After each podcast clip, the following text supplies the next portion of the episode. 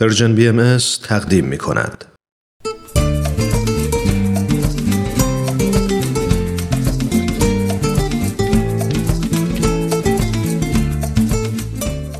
کاوشی در تعصب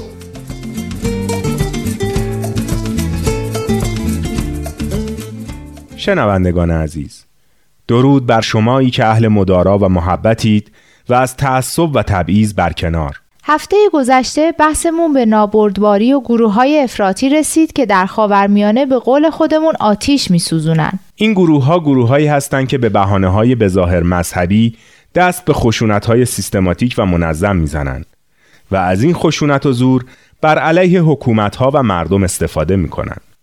اینا می‌خوان مردم رو تحت تأثیر قرار بدن و مخالفشون رو وادار به عقب نشینی کنن. شنیدم که به این گروه ها دولت های مجازی هم میگن چون صورت فیزیکی ندارن و بیشتر از طریق یه طرز تفکر و عقیده مشترک به هم ارتباط پیدا کردن. درسته.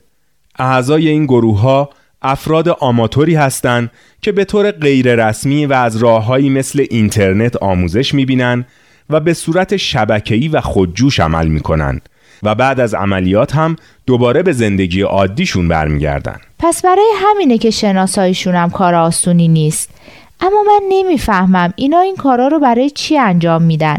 چرا با این همه خشونت؟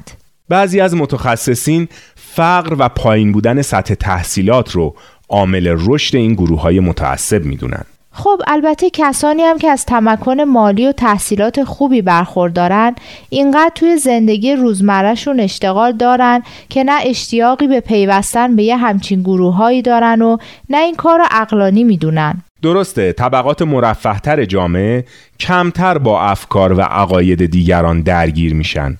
اونا وجود عقاید مختلف رو میپذیرن و با تساهل و مدارای سیاسی در کنار بقیه زندگی می‌کنن.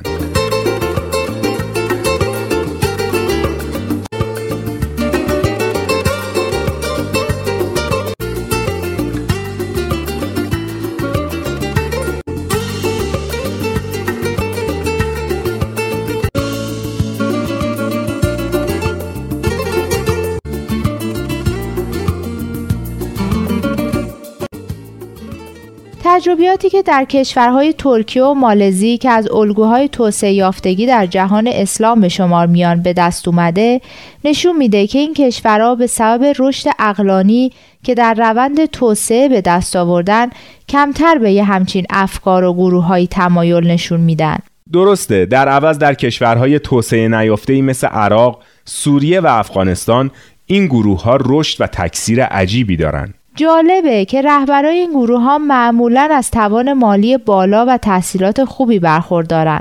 میشه گفت اعضای تشکیلات این گروه ها از طبقات متوسط شهری و از افراد متعصب تشکیل شده و هواداراشون از طبقات پایین اجتماعی هستند که سواد زیادی هم ندارن. به هر حال فقر و بیعدالتی با اینکه خود به خود به تعصب و خشونت منجر نمیشه اما زمینه رو فراهم می‌کنه به خصوص وقتی سایر شرایط هم طوری باشه که هنجارها و اصولی که مانع از بروز خشونتن هم در هم بریزن. خیلی ها معتقدن فقر محیط رو برای تکثیر ویروس ترور آماده می‌کنه. اما خود ویروس حاصل از زیاده خواهی رهبران و اعضای این گروه هاست که همونطور که گفتیم معمولا از تمکن مالی و حتی تحصیلات خوبی هم برخوردارن. عامل اصلی به هر حال و بدون شک تعصبهای بیپایه مذهبیه که باعث میشه افراد برای رسیدن به هدفشون که اون رو یه هدف مذهبی می‌دونن از هیچ جنایتی فروگذاری نکنن.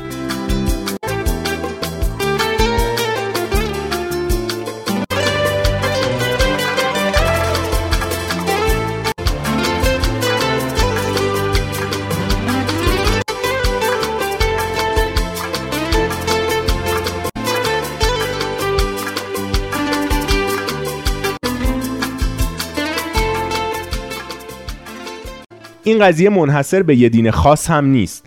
در واقع ربطی به هیچ دینی نداره. اما در میون پیروان همه ادیان از یهودی و بودایی گرفته تا مسیحی و اسلامی متشرعین جاهلی هستند که دچار خود حقیقت بینی میشن و حاضر میشن برای اونچه که فکر می‌کنن درسته هر عملی رو چه انسانی و چه غیر انسانی انجام بدن. پایه های این تعصب هم به نظر من جهل و تحریکه که باعث میشه این گروه ها مدام دست به جنایات جدیدی بزنن. البته منظورم از جهل بیسوادی نیست. البته همونطور که گفتین خیلی از رهبران این گروه ها تحصیلات عالی دارن و حتی توی کشورهای غربی دانشگاه رفتن. اما اگه منظورتون بیسوادی نیست پس چیه؟ منظورم از جهل بیمنطق و احساسی بودنه. و تحریک پذیر بودن در مقابل محرک های بیرونی. به عبارت دیگه نداشتن تفکر انتقادی. بله دقیقا مشکل همینجاست. اینکه معلومات داشته باشیم اما نتونیم به درستی و به طور منطقی مسائل رو تجزیه و تحلیل کنیم. این بحث رو هفته آینده باز هم دنبال می‌کنیم. پس تا اون موقع بدرود.